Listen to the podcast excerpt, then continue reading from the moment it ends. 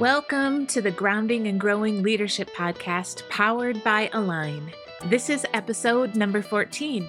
When we have leaders that we trust, we run through walls for those leaders. We go the extra mile for those leaders. We are excited to go the extra mile and run through walls for those kinds of leaders. What does it take to be a leader worth following? You are not going to want to miss this episode where we continue the conversation with author and leadership advisor Tim Spiker.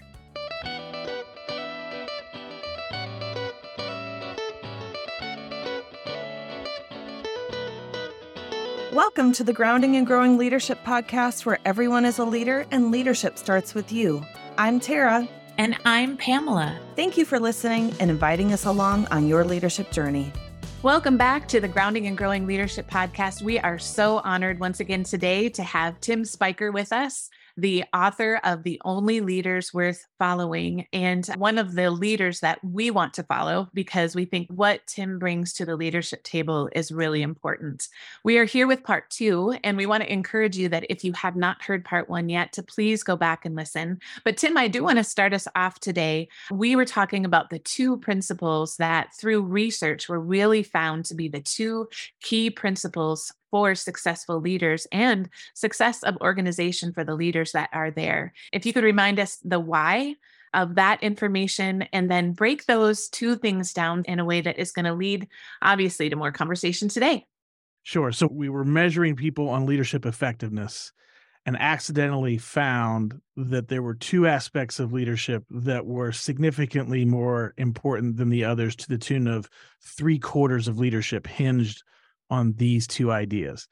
And these two ideas are inwardly sound and others focused. And the reason why these are so critical is they create a trustworthy leader. When we have leaders that we trust, we run through walls for those leaders. We go the extra mile for those leaders. We are excited to go the extra mile and run through walls for those kinds of leaders. And so when it comes down to it, trustworthiness of the leader is absolutely paramount when it comes ultimately to performance. And it doesn't matter. We can talk about business performance, but we can maneuver that and also talk about performance in a different sense in a family. It doesn't really matter the structure that you're talking about when we're following leaders that we trust, regardless of business or athletics or family or education or wherever it may be. We are more engaged and therefore produce better results. So that's why these two things matter so much. So, inwardly sound, we break those down into the following areas. We talk about being secure and settled, which is essentially the opposite of being insecure. We talk about being self aware, principled, holistically healthy, and purposeful. When we jump over to the others focused side of things, what does it mean to be an others focused leader, an others focused human being? We talk about being attentive, curious, empathic, humble, and agapone. Agapone is a Greek word for being unconditionally caring, unconditionally loving. Then there's one more area that is actually shared by both things, both inwardly sound and others focused, and that is being emotionally mature. And so when you break it all down, these are the things that people need to be, in, in my opinion, based on the research, that they need to be looking at if they want to maximize their effectiveness as leaders. So, Tim, when you're working with leaders, and maybe you can talk a little bit about some of the work you do with leaders first to give people context. You work multiple years with groups of leaders, taking them through a journey with mm-hmm. all of these different elements of who, not what is a shorthand for these principles, right? Yeah.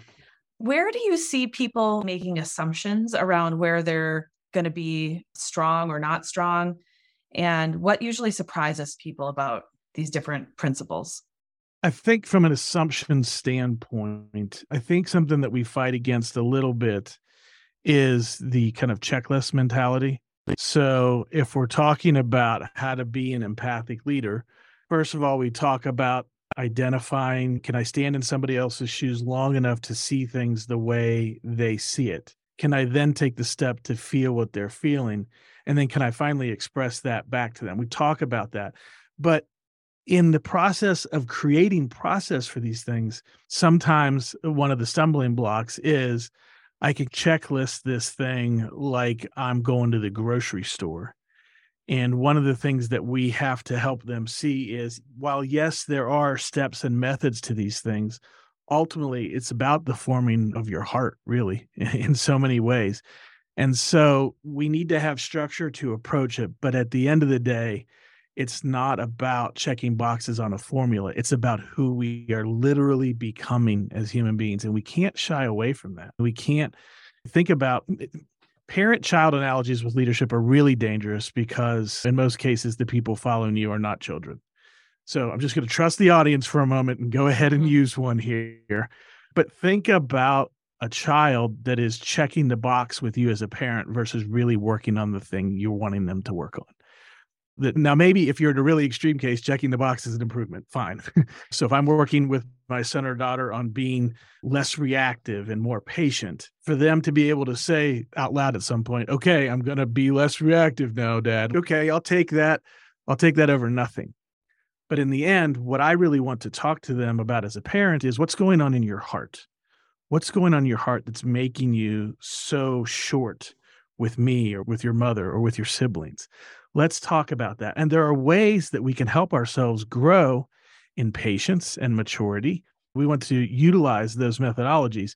But really, when it comes down to it, I'm not after my kid checking the box. I'm after them really working on the character of who they are. And so I think with regard to adults, we have methods, but we have to keep in mind we really are working on the heart of who we are. We talked in part one about the willingness. People need to be willing to do that work. And I would imagine that what needs to come maybe before the willingness is awareness, right? Around where they are right now. Would you mind speaking a little bit to some of the ways that you help people build awareness about how they're showing up as a leader? The very first thing that we tell them over and over again to the point where they're probably tired of hearing about it is awareness is progress some people are afraid to say that because what if all I ever do is get aware? And I'm like, I just don't find that that very often is the case. For example, if we're working on being more curious and somebody comes back after a couple of weeks, and we usually work on these things in 10 to 13 week increments. So we don't, we're not trying to microwave this thing. This is a slow cooker.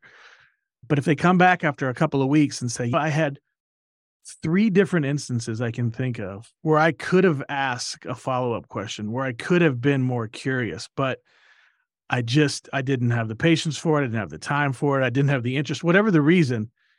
And I'm over there going, yes. They're like, what is your problem? I'm like, you you see it. You're, you're seeing spots where you could have been and didn't. And that is awareness is progress. Now, yes, do I hope by the time that we get to the end of 13 weeks that you're leaning into some of those moments and saying, okay, I can seem right now where I'm more interested in getting to a really quick answer, but maybe I need to ask a follow up. Do I hope they ask a follow up? Yes.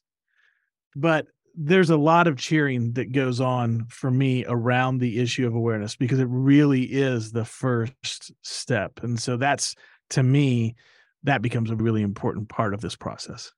Yes, I love how you cheer that person on. We are recognizing it's about the heart. It's not about behavior modification, but recognizing that a lot of times what shows up is the tip of the iceberg with people. And that tip of the iceberg might look like anger, it might look like deflection or defensiveness, or saying yes to everything because they're afraid that if they don't, they'll be seen as incompetent. When the reality is that they're breaking trust because they're not going to be able to get it all done. So, as as a leader, then that awareness piece is I can go and say, here's who I see you as. And what's happening now isn't typically you. And I want to just know, is there something else going on that we can talk about? So again, I'm being curious about what's underneath the tip of the iceberg. In a counseling session for me, when people get mad at themselves because they blew up again or because there's anger, they did this thing they were avoiding doing. Again, I cheer a little bit, not because because that thing happened, but because they're aware that it did, not to beat themselves up with shame, but to say there's still something there that's arising in you that hasn't been settled yet.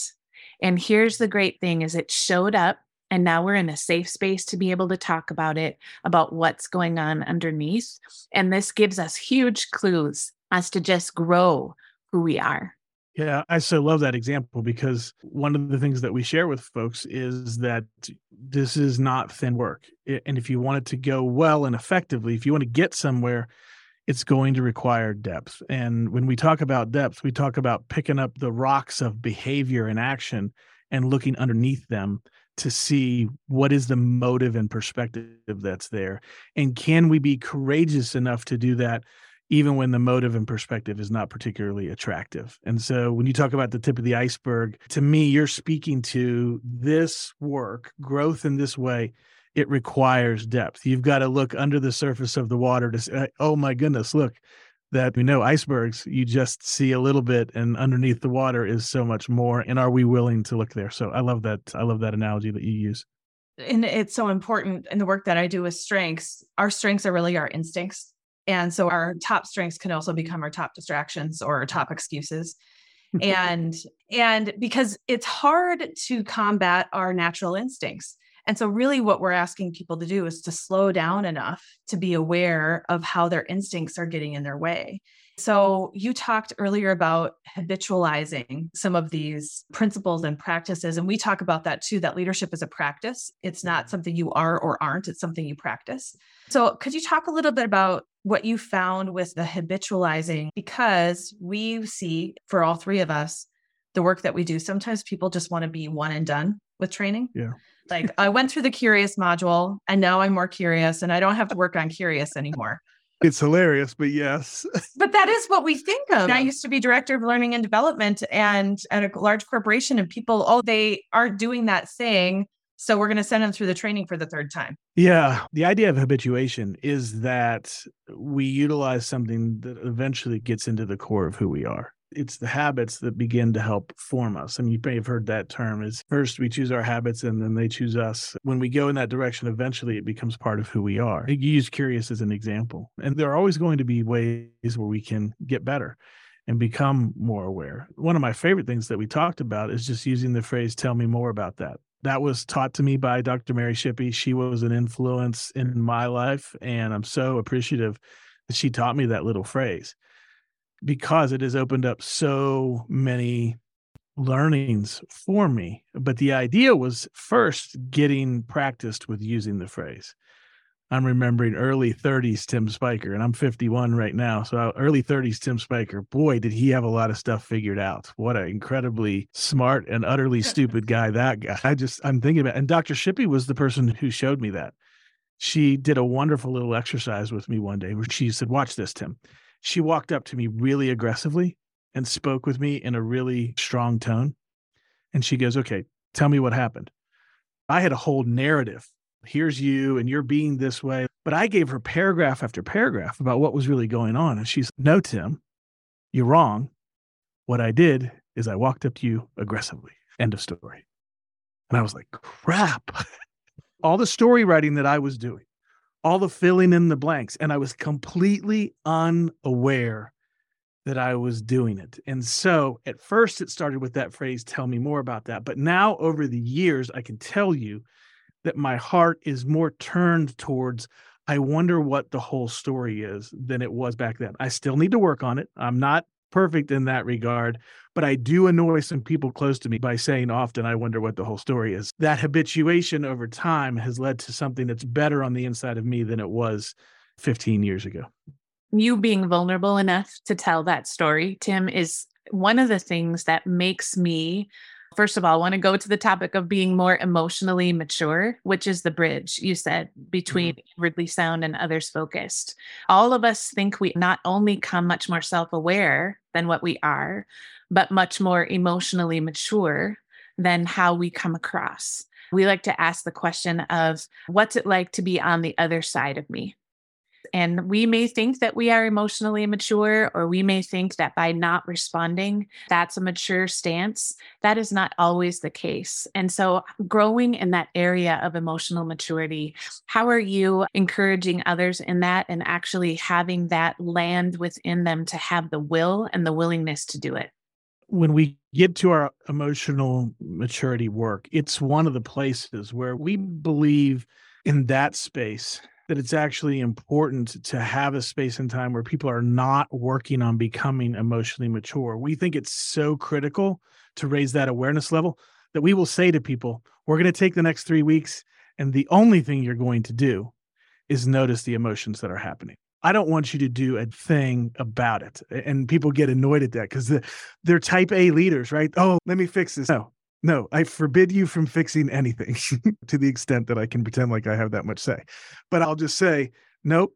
It is one of the hardest things that people do in the work that we do, where it's just to notice. We're going to take three or four weeks, and all we're going to do is keep track of the emotions. And then you ask people to look back on their weeks during that time, and they're usually pretty surprised by what they find. And here's another thing that's super fun that goes along with that is that our work in emotional maturity, that, that unit is the highest rated unit that we have out of all of the things that we do. So it's super hard and people fight me on it all the time. And then at the end, they'll say, oh, wait, it was really good. And so we think that it's so critical around emotions to gain that self awareness first is that we were literally say, hey, here's a period of time where all we're going to do is pay attention and notice. I think we've found in our work, and it's certainly supported in the work that you do, without that emotional maturity, they cannot be the trustworthy leader right. that they want to be. They're working on everything else and not recognizing that there is something missing. And it's really amazing that you've been able to accomplish growing people in emotional maturity within a developmental journey I went back to therapy in order to learn how to feel, identify, and feel my feelings a couple years ago because I've learned to be so disconnected. Our culture does it, my mm. family system does it, other leaders model. Just cut those babies off and you'll be better. yes. numb, yes. numb, numb is better than feeling. So yeah. getting people to connect with their emotions, what a what an amazing endeavor. And it's not easy it is hard work. People commit to the journey that they're in, but how have you helped maybe leaders wrestle through when they are tapping out in that area? I don't know, honestly, if I've done a great job of that. What we continually do is to show them the value. And what we do a whole lot in our work is invite, because I really can't mandate this. I really can't say you have to work on this. And we're not even in the intimacy of a counseling relationship. Usually we're working in the context of an executive team, not always an executive team, but we're talking about 12 to 20 people at a time in a room. And I'm oftentimes meeting with those people individually, but it's not frequently, it's not the frequency isn't high enough that I have that level of kind of intimate connection where I can really do that. So I just think that we just continue to invite people. We continue to point towards the research. We continue to say, here's what's in it for you if you'll move forward and to be open handed about it. One of the things I've learned is you can't force people into these spaces. And so we don't. We just say, hey, there's a great opportunity. We'll make it as easy as we can for you to go down this road. But in the end, it's going to be your choice as to whether or not you go down that road. Yeah, I'm wondering, Tim, we just are finishing up doing a series on generational leadership. And I'm wondering around the topic of emotional maturity, how that hits with the different generations. Because I know for some, even having the words professionalism and emotional in the same mm-hmm. sentence doesn't feel like it works at all.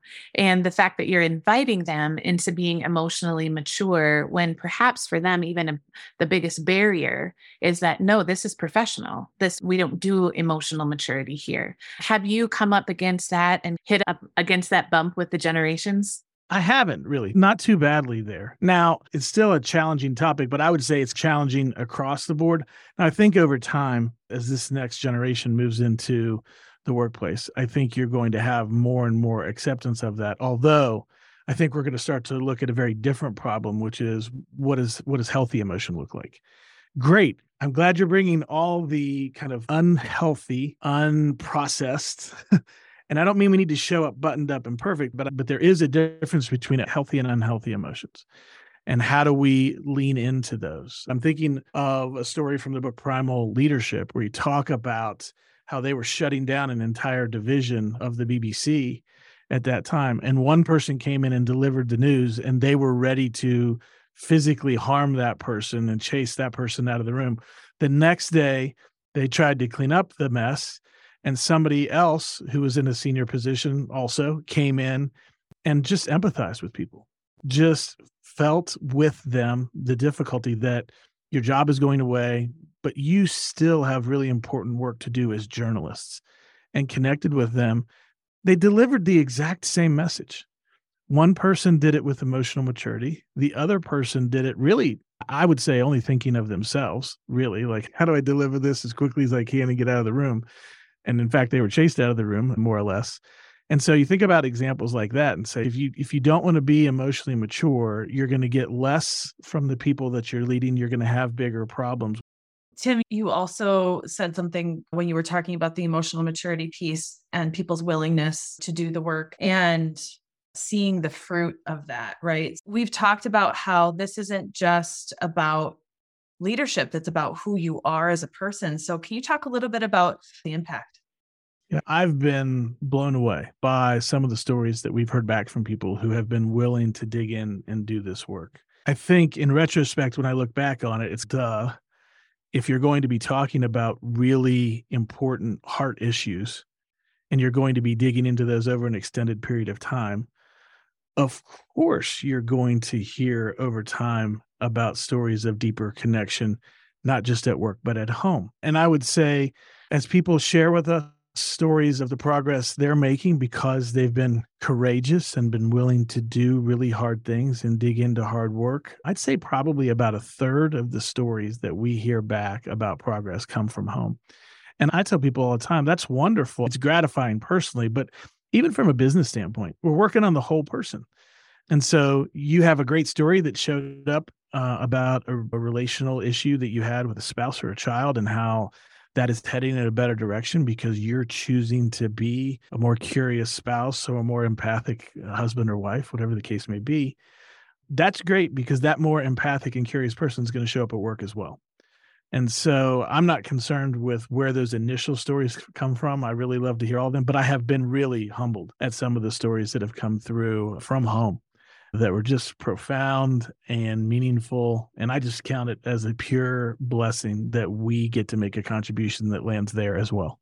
You're really making a difference on not just the people you lead, but your families and then also the people you're you're leading their families as well so the ripple effect that you have when you're able to do this deep, important work around the health of leadership is so critical. I'm curious, what are some of the things you've learned and taken away from the people that you're teaching? Because the best way to learn is to teach, right?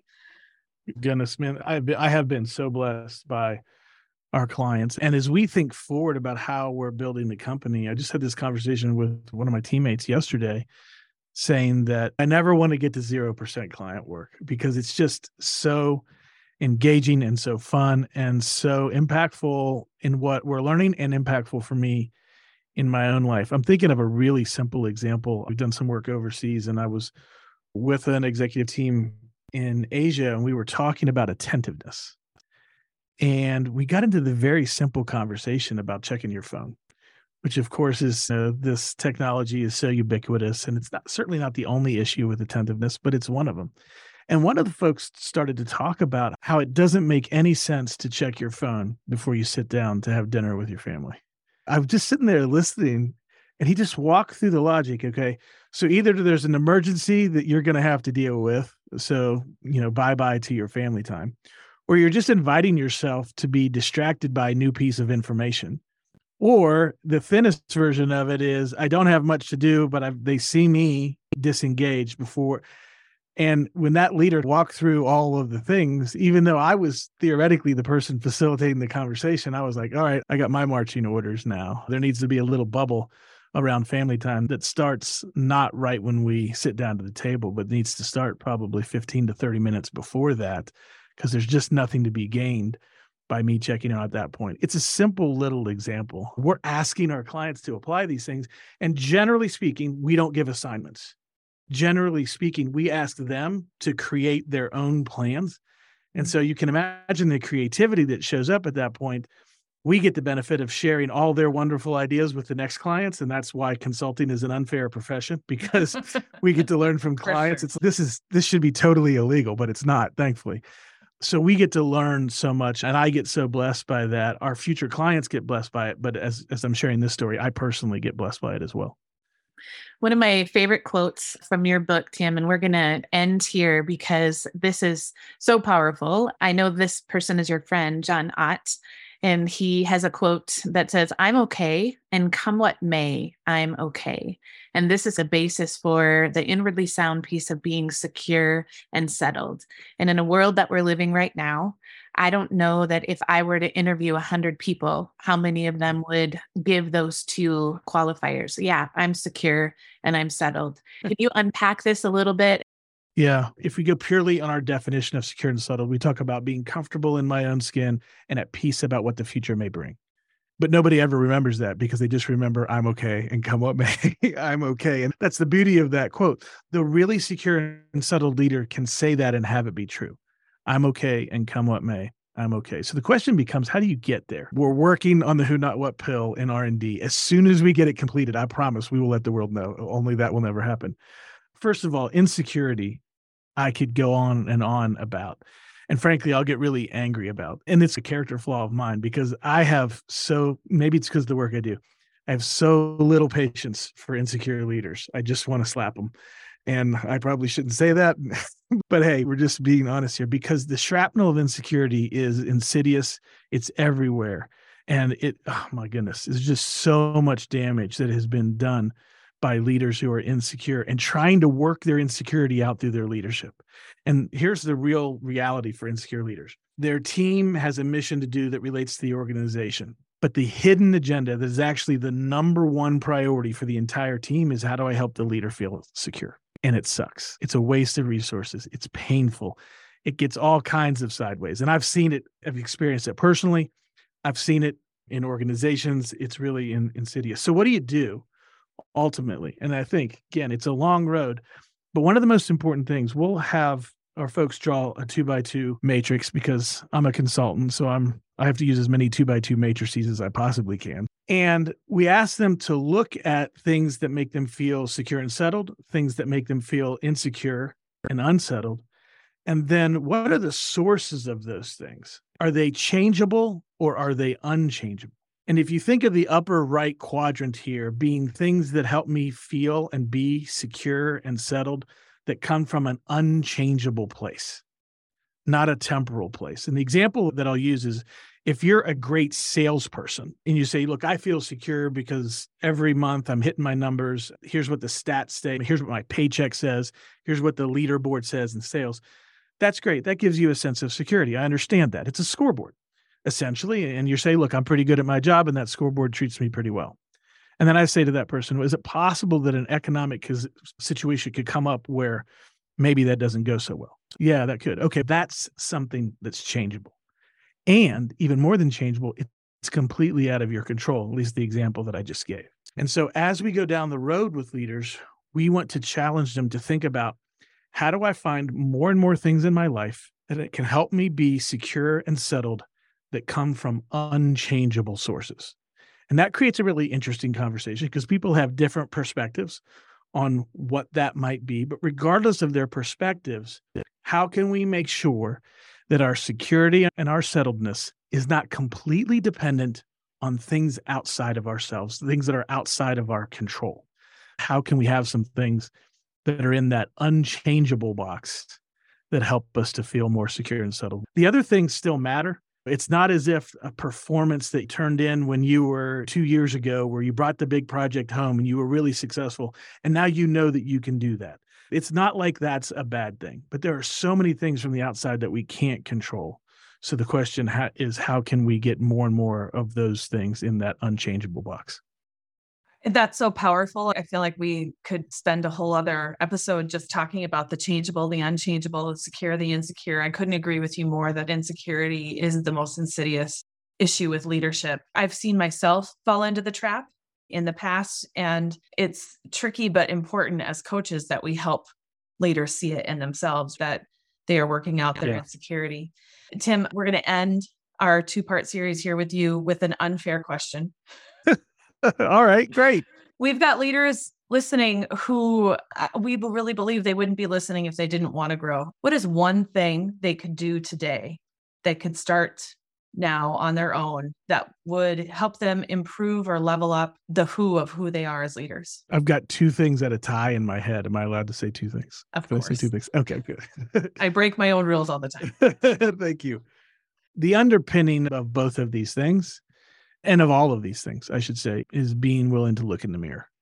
And for some people, that's easier than for others, but it's essential for all of this to be able to say, how can I be better? What can I do or who can I become that's more effective? So that's always important.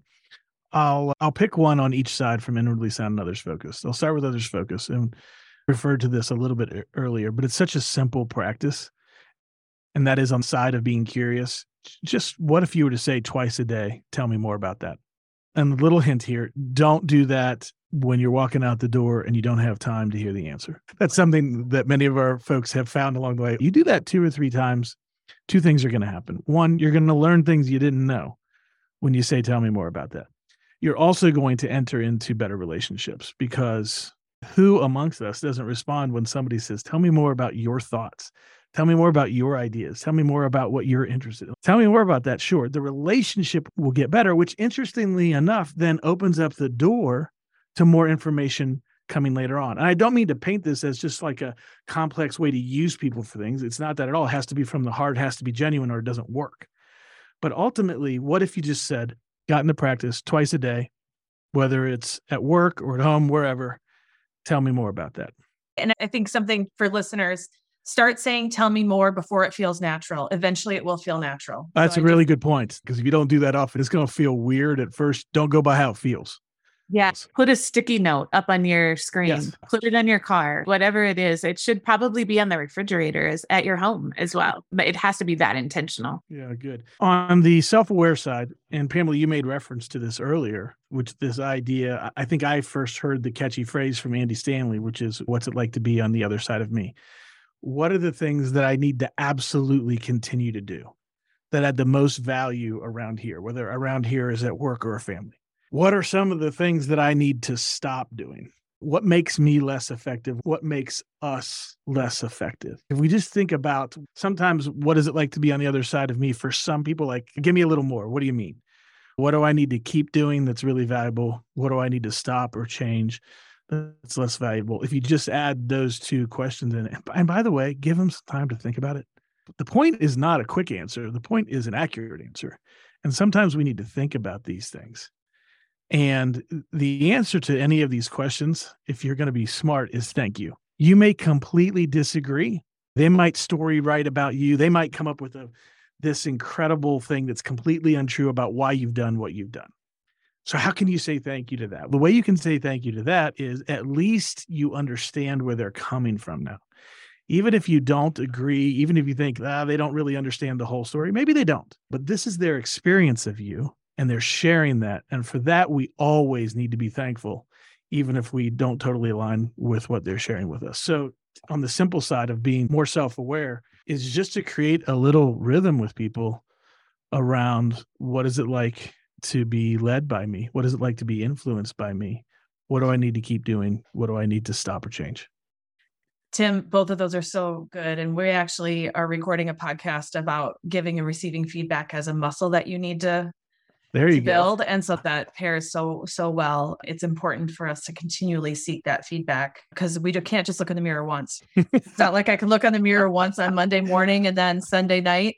Yeah i looked last thursday. I don't have to worry it was it. good then so we, we cannot thank you enough for being with us. Thank you so much for sharing your wisdom and your expertise and your experience. We feel really blessed that you are one of our very first guests and are here to share with us and with our audience. So thank you. I believe in what the two of you are doing. I think even just the very title of the podcast says so much.